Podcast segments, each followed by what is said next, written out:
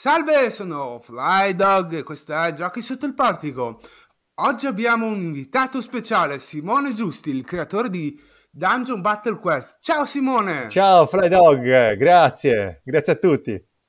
A me fa veramente piacere averti nel mio podcast perché il tuo gioco di ruolo è stupendo secondo me e crea da quell'incipit in più che per la fantasia, come anche dici te in verità. Grazie, sì, è bellissimo avere giocatori che insomma riconoscono questa cosa, è veramente fantastico. E vi spoiler un attimo ai nostri ascoltatori una domanda che è molto importante, secondo me almeno. Questo gioco di ruolo viene anche consigliato, ci sono proprio dei gruppi su Facebook dove trattano di questo gioco di ruolo, dove anche i giocatori pubblicano sempre nuove espansioni, possiamo chiamarle così? Sì, bravissimo. Sì, lo scopo già quando è uscito il gioco ho scritto sul manuale appunto di entrare a far parte di questo gruppo per condividere storie e condividere ambientazioni. È un gioco che non propone un'ambientazione, ma è un gioco che permette di giocare qualunque tipo di ambientazione, tutto quello che è la tua fantasia, quello che ti salta in testa sul momento lo puoi giocare subito, quindi poi la condivisione di quelle storie che vengono create ma anche delle ambientazioni che non si diverte a creare è fantastica per portare avanti questo mega gruppo che sta crescendo sempre di più. Sì, ho visto anche sempre nel gruppo che io per fortuna ci sono dentro. Sì. Ho visto anche delle avventure ispirate a Conan il Barbaro, è possibile? Sì. Beh, bello quello. Sì, un po' tutto, si può giocare a qualunque cosa, naturalmente Conan è una delle mie ambientazioni preferite e quindi picchio spesso con quell'ambientazione della Sword and Sorcery. È proprio bella come idea, ma ho preparato delle domandine per te. Sì. E ti propongo di iniziare. Perfetto. Iniziamo subito. Questa potrebbe interessare a moltissime persone che ci ascoltano. Come è nata la tua com'è la tua storia nei giochi di ruolo?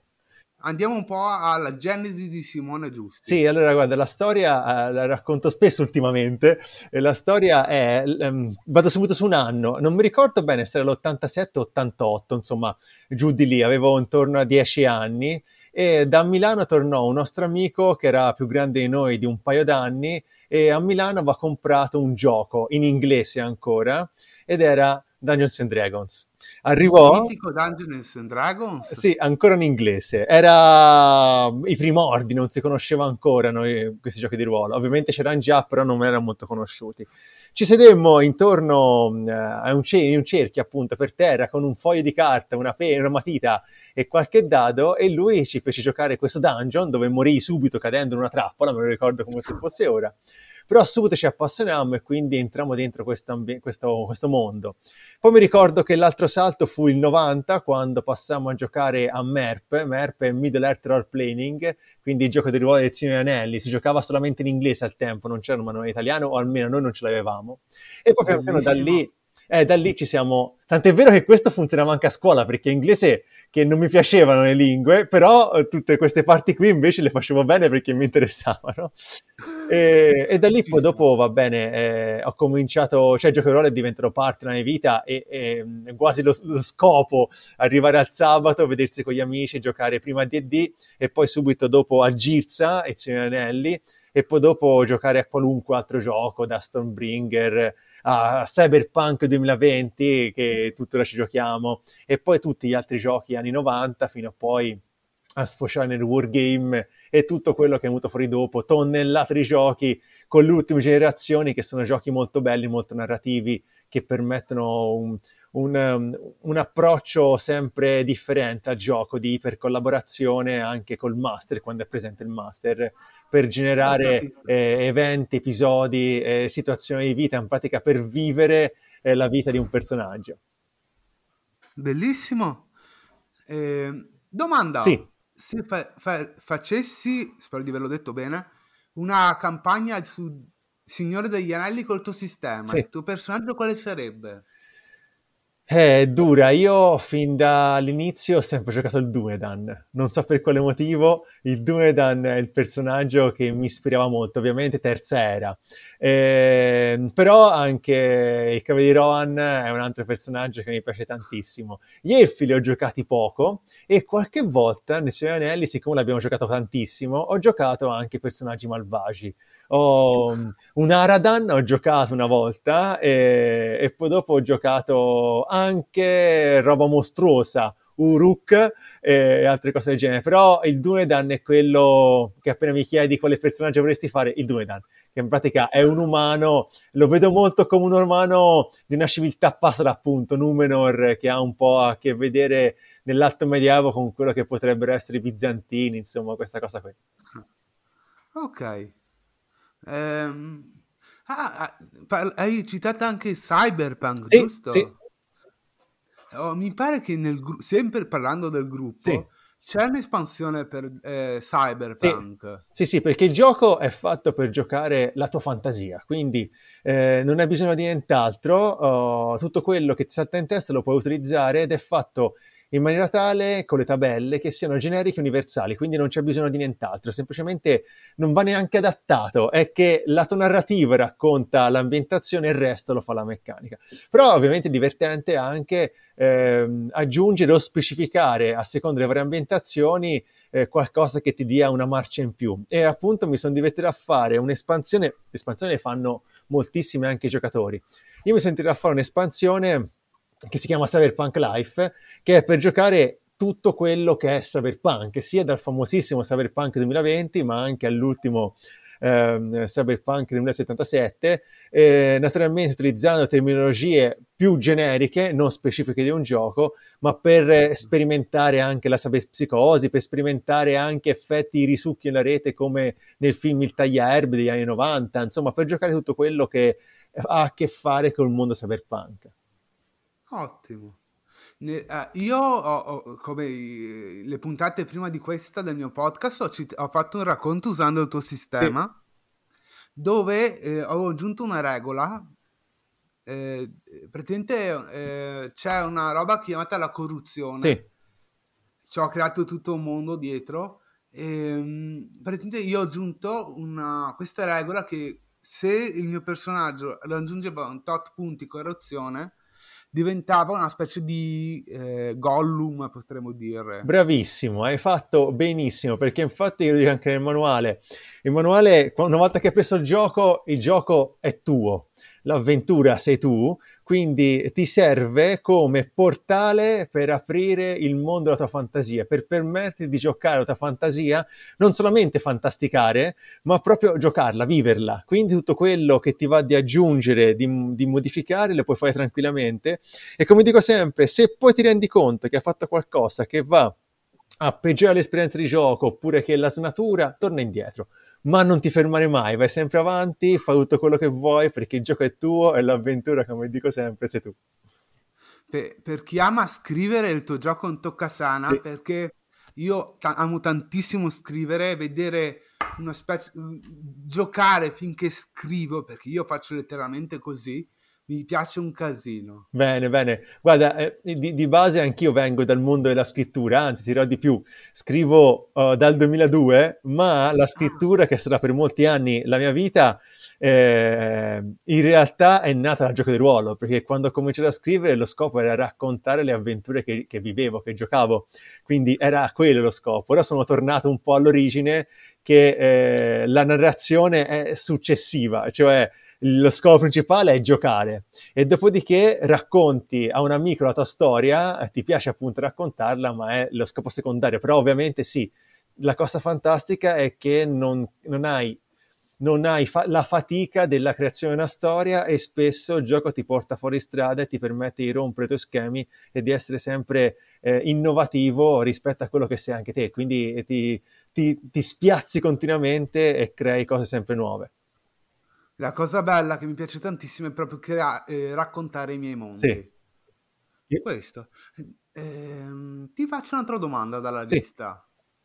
Come ti è venuta l'idea di Dungeon Battle Quest? L'abbiamo risolta perché l'hai detto che ti era venuta quando giocavi di ruolo, giusto? Bravissimo, la guarda, quando ero piccolo sempre mi ricordo con un amico con cui giocavo andai a trovare i miei nonni, come genitori ovviamente, e ci sedemmo al tavolo e ci sarebbe piaciuto giocare a gioco di ruolo, ma non c'avevo niente dietro. Allora ci inventammo una regola, così un regolamento, uno faceva il master, l'altro giocava. Al tempo senza master non era proprio prevedibile, se non col libro game. E alla fine del tempo mi sarebbe piaciuto creare qualcosa per poter giocare da soli o in compagnia ovunque, tipo in campeggio, sul roulotte, un giorno che piove, ti metti lì, ti fa la tua avventura, ovunque. E naturalmente prima di prendere forma sono passati di anni, perché almeno 20, fino al 2010 quando cominciai a buttare giù le prime regole per Dungeon Battle. Questo in pratica era un creatore di dungeon, le prime regole di 12 anni fa, e ci giocavo con un personaggio creato con il regolamento gioco, di Martelli da Guerra, che è il mondo di Warhammer. E poi pian piano ha cominciato a prendere forma, fino al 2016, quando ho cominciato a scrivere giochi di ruolo, proprio cucendomeli addosso su misura, e da lì ne ho scritti diversi, non pubblicati perché sono tutte, diciamo, prototipi per poi arrivare alla macchina che funziona, e da lì quindi la stesura definitiva di quel sistema è da 6 anni che ci lavoro, ma da 12 quando ho cominciato a buttare giù le prime regole. La cosa bella di Dungeon Battle Quest è proprio che puoi anche fare le campagne campali, sì. E non c'è solo la vita dentro i dungeon, c'è proprio anche fuori. Bravo, perché... Puoi anche avere la fidanzata su Dungeon Battle Quest se vuoi. Bravissimo, giocando... Può essere pestato anche. Sì, tutto, perché giocando in effetti mi ero accorto che c'era... Sì, il dungeon, l'avventura, va bene, però poi mi piaceva anche da solo vivermi delle esperienze, quindi non hai idea di quante meccaniche e di quante... punti di vista su quelle meccaniche, quindi cambiare anche la prospettiva con la quale si guardava tipo di meccanica abbia creato per arrivare a questa qui definitiva, però lo scopo era quello appunto di poter vivere, fare la vita di un avventuriero, praticamente vivere un alter ego che è un personaggio o più personaggi anche contemporaneamente in un altro mondo, un'altra ambientazione, e farlo vivere, quindi fargli fare sì le avventure, ma addirittura io ultimamente spesso gioco anche senza fare dungeon, proprio vivendo. Infatti volevo proprio chiedertelo, perché puoi fare anche politica, quindi puoi fare una partita tutta politica, giusto? Puoi fare tutto quello che vuoi, diciamo il gioco è fatto per non farti riempire troppo la testa con troppe informazioni, infatti ti butta subito dentro il gioco, ti dà un nome, una descrizione e sei già dentro l'avventura, quindi all'inizio cominci a sperimentare tutto quello che è il manuale come se fosse un libro game, giocandolo, quindi giochi dungeon, un po' giochi le esperienze, è guidato, è come se fosse una bicicletta con le ruote, le rotine per non farti cadere. Pian piano che diventi esperto, puoi andare avanti nel manuale, sperimentare cose nuove fino a che non sei così bravo esperto nel manuale che lo giochi free. Infatti l'ultimo capitolo si chiama Adventure Free Quest, dove in pratica utilizzi tutto quello che è il manuale ma liberamente per poter gestire in modo totale, completo e in modo pazzesco tutto quello che è il tuo mondo, i tuoi personaggi, farli intrecciare le loro vicende, sempre lanci i dadi e poi racconti quello che è successo. È bellissimo secondo me, ma andando avanti, sì. Cosa vuol dire creare un gioco di ruolo? Allora, al principio voleva dire rompere gli schemi, che è la cosa più difficile che ci sia al mondo, perché noi abbiamo il cervello che consuma un sacco di zuccheri e quindi è strutturato per seguire gli schemi. Rompere lo schema vuol dire proprio andare contro la nostra corrente, non contro la corrente esterna, contro la nostra corrente. In pratica o finisci per riprodurre qualcosa che esiste, quindi fai tante sfaccettature di un qualcosa che esiste, oppure cerchi di rompere lo schema. Quindi il primo passaggio è stato quello di rompere uno schema sul sistema di gioco, la meccanica di gioco è quella che mi interessava di più. E lì sono partito 6 anni fa, dopo diciamo il dungeon crawler era già in elaborazione, però per creare una meccanica, 6 anni fa con quello che venne fuori fu il primo regolamento che si chiamava Hollywood System, per ricreare delle giocate molto hollywoodiane, molto cinematografiche come tipo di giocata, che rompeva gli schemi, quindi i personaggi non avevano i punti ferita, non c'era attaccare, difendersi, non c'era iniziativa, tanto per riguardante il combattimento, si svolgeva tutto molto rapidamente, era molto narrativo. Poi da lì sono venuti fuori altri regolamenti, anche molto diversi, finché poi non li ho fusi, ho cominciato a tirar fuori, diciamo, le cose che venivano fuori, e fino poi alla meccanica base che muove Dungeon più Battle Quest, che è una meccanica molto differente rispetto a quella classica. Infatti chi viene dal mondo di D&D deve un po' come disimparare, andare in bicicletta per rimparare un qualcosa di nuovo. In pratica qui te hai le intenzioni, quindi cosa vorresti fare, poi lanci i dadi e dopo narri, quindi non è che descrive all'inizio qual è la tua azione, poi lanci se ci riesci, ma è un'intenzione, poi lanci i dadi e in base a quello che è successo, ai successi che hai ottenuto, a come scegli di portare avanti la tua impresa, quindi la parte di gioco, poi comincia la parte narrativa e narri tutto quello che è successo, quindi okay. Il giocatore è sia master sia giocatore, appunto. Ti cito un capitolo del tuo manuale, un paragrafo, lo conosci benissimo anche te, Shock! Sì! Che quando ti rendi conto che la tua fantasia segue i binari già esplorati, insomma, si lega a quello che abbiamo appena detto. Bravissimo, perché tante volte quando giochi da solo tendi a riprodurre o a cercare di riprodurre sempre la stessa fantasia. Ovviamente c'è la variabile del dado, il personaggio, quindi potrebbe variare, ma magari rischi di giocare sempre il cavaliere che vuol salvare la fanciulla e deve uccidere il drago. Allora, quando ti dico il dado troppo basso, dici, alziamolo. Allora, che succede? Quando ti rendi conto che stai riproducendo sempre la stessa fantasia, prova a scioccarti e a tirar fuori da te un'altra fantasia. Cioè, capovolgi proprio la situazione, quindi se ti viene che devi salvare qualcuno, metti che devi catturare qualcuno, o se ti viene che magari devi, rubare qualcosa, metti che devi restituire qualcosa, cioè cominci a scioccarti, è un po' come giocare con altre persone e tutti danno il loro contributo e quindi si va sempre fuori da quello che è il tuo binario. In pratica non usi più una doppia verga, un binario che ti porta sempre all'incirca dove immagini, ma usi un oceano che te può navigarlo in lungo e largo. È bellissima come cosa.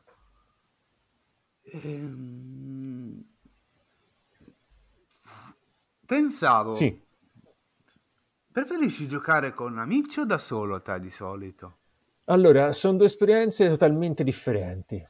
Mi diverto con entrambe le esperienze e la differenza sta in questo, che da solo a volte ho uno stimolo, un'idea, mi viene in mente vorrei giocare uno spadaccino del 1600 che fa questa cosa, oppure vorrei giocare, magari vedo un film e lo voglio ricreare, quindi vedo una situazione di un film, uno scenario e lo vorrei giocare, questo da solo ok, viene alla grande e mi diverto un sacco. Alcune volte anche mentre sviluppo le meccaniche faccio dei test e mi diverto un sacco.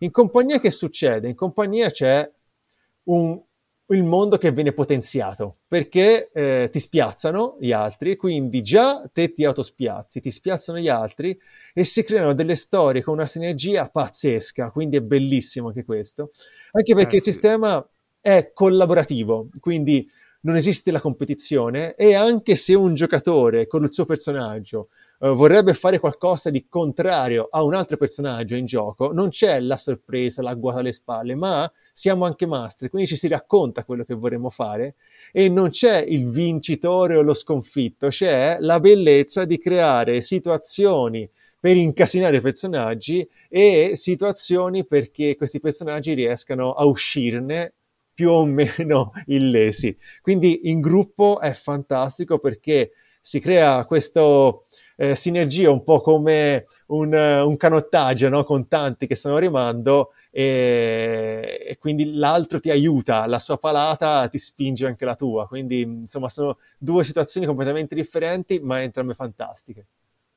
Ottimo, però io comunque ho giocato sempre da solo e quanto pare per quello che mi hai detto forse è meglio che gioco anche con altra gente.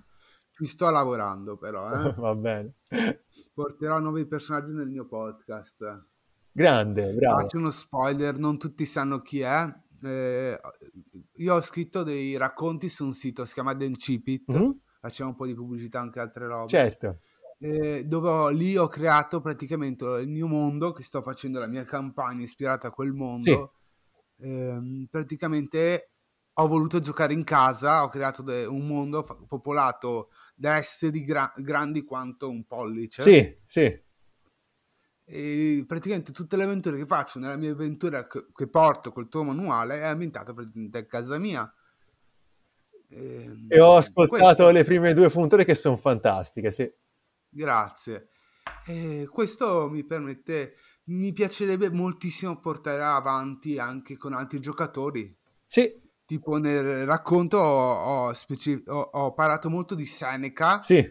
È un personaggio importante che mi piacerebbe tantissimo un giorno farlo interpretare da un altro personaggio, un altro giocatore, e chissà, fare un'avventura. Ottima idea, bravo, sì. Ok. Secondo te, per quanti giocatori il numero di giocatori perfetto per il tuo gioco?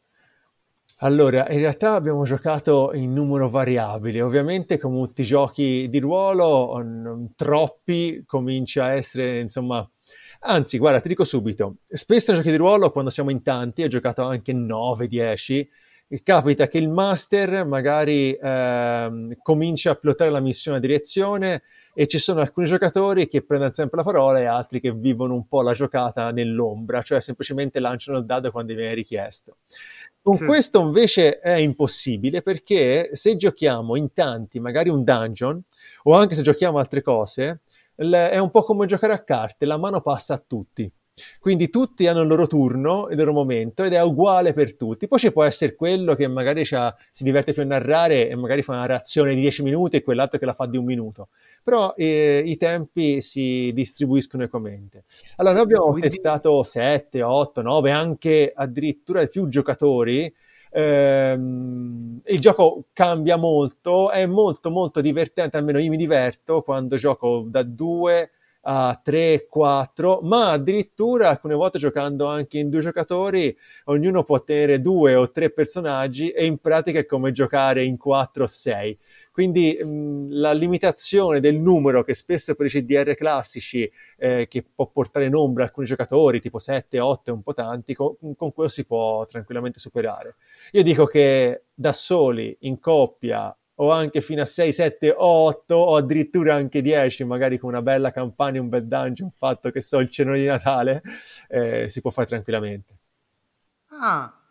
Sì, e poi dato che il gioco richiama tutti i giocatori a narrare le proprie azioni, come hai detto te anche, è impossibile che uno si metti dietro e non parli praticamente niente. Sì, sì, è impossibile. Si coinvolge tutti. È vero, sì. La domanda che dovevamo fare, da quella che mi aspetto di più per anche gli ascoltatori, sì. Una molto interessante: come entrare nei vari gruppi legati a Dungeon Battle Quest, così potete anche trovare le schede, sì, e le espansioni. Allora, la cosa più facile è il gruppo Facebook Laboratorio Giochi, e lì siamo in più di 300 e lì c'è tutto, ci sono i PDF, tutto quello che è uscito è lì, e quello è un gruppo di discussione, di condivisione più che altro, storie, ambientazioni, dove si mettono anche le varie giocate, perché ogni martedì sera alle 8:30, infatti fra poco si va in onda, alle 8:30 c'è la diretta Twitch che gioco con Saint For Sinner, che è una streamer, e quindi c'è i link per qualunque cosa. Quindi Laboratorio Giochi secondo me è la cosa, diciamo, migliore. Poi c'è il sito Laboratorio Giochi, che ci si arriva dal profilo Instagram mio di Simone Giusti, oppure anche dal gruppo Facebook, e sul sito trovi le schede da stampare, ma le trovi anche sul gruppo Facebook, e poi trovi altre informazioni e comunque diciamo le trovi un po' ovunque. E poi dopo c'è il canale Discord, ci sono i vari inviti, sono presenti sul gruppo Laboratorio Giochi. Se no, per qualcuno che non sapesse come entrare, me lo chiede sul gruppo Laboratorio Giochi e gli condivido l'invito. E su Discord io non so entrare. Come? Non so entrare in quel gruppo, ci ho provato. Perché bisogna avere l'applicazione di Discord praticamente. Comunque c'è il link per entrare. Entrando dentro ci sono... È un po' la stessa cosa che c'è sul Laboratorio Giochi, però il gruppo Facebook è molto più attivo, molto più vivo. La cosa che c'è in più su Discord è che c'è anche un canale dove possiamo andare in diretta, quindi giocare dal vivo, video e audio. E infatti alcune sere, tipo anche giovedì sera verso le 10, vediamo e facciamo delle giocate online, alcune volte andiamo anche fino all'1 di notte. Bellissimo, secondo me. E 24 minuti, abbiamo fatto un buon tempo, sì, direi. Andiamo con l'ultimissima domanda, poi andiamo in chiusura. Dato che tra poco è Natale, sì, consigli agli ascoltatori il tuo mitico gioco di ruolo per Natale? Beh, ovviamente sì, no, non faccio le campagne Natale perché tanto diciamo è una cosa un po' scontata, però sì, che può essere un'ottima idea per qualcuno che volesse regalare un gioco di ruolo anche a un ragazzino, perché è stato scritto da Dungeon Battle Quest pensando a me quando avevo 10 anni, quindi ci può giocare da adulto, ma ha un linguaggio semplice anche accattivante per un ragazzino. Quindi se vuoi avvicinare un ragazzino al gioco di ruolo o al mondo ludico, fantasioso e narrativo, allora quello potrebbe essere un ottimo regalo.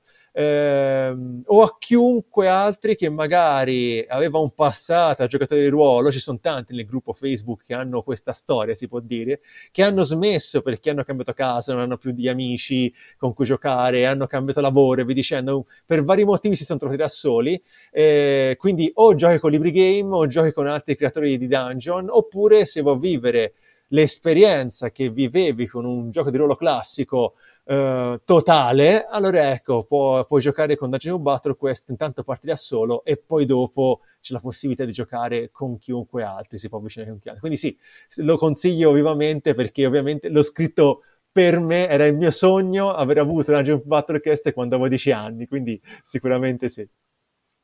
Ma ultimissima domanda, poi sì, andiamo in chiusura. Quanto ti piace vedere tutti questi giocatori che giocano al tuo gioco e lo aiutano anche a crescere? Allora, tantissimo, perché il gioco sì, l'ho creato per me, ma se non avessi avuto un gruppo di amici non so se l'avrei creato, perché ovviamente lo scopo principale era generare un sistema di gioco divertente per me, ma divertente anche da giocare insieme. Quindi il gruppo, cosa è successo? Il gruppo è esploso, perché siamo passati da 4, 5 amici, 6 a 330, anzi in realtà il gioco ha venduto, ha superato di tanto le 500 copie, quindi sono tantissimi giocatori con tantissimi gruppi in giro per l'Italia. E quindi questa cosa è fantastica, perché se gli altri riprovano la bellezza di giocare la propria fantasia almeno al 50% rispetto a quella che provo io, allora sono veramente felice, perché ci sono molte persone felici che si divertono in giro per il mondo. Bellissimo, bellissimo. Dai, andiamo in chiusura? Sì, va benissimo. Allora iniziamo con i saluti. Vorrei ribadire i vari come contattare, entrare nei gruppi. Va bene. Quindi trovate il gruppo su Facebook che si chiama Laboratorio Giochi, bravissimo. Laboratorio Giochi. Sì. Dal gruppo c'è anche il profilo Instagram di Simone Giusti. Sì. Profilo Facebook, gruppo Discord che lo contattate e vi fa entrare. Perfetto, va benissimo. Ok, allora andiamo in chiusura. Sì. Per gli ascoltatori intanto vi auguro buon Natale, auguro anche al nostro Simone il buon Natale. Anch'io, a te e a tutti. Spero di portare a breve altre puntate della mia avventura. Sì, l'aspetto anch'io perché sono curioso ora, sono rimasto con il cliffhanger. Ah, vero. Ok, allora niente, ai nostri ascoltatori saluto, ringrazio ancora Simone. Grazie a te. Niente, buona avventura e buon gioco. È vero, buon gioco a tutti. Ciao a tutti.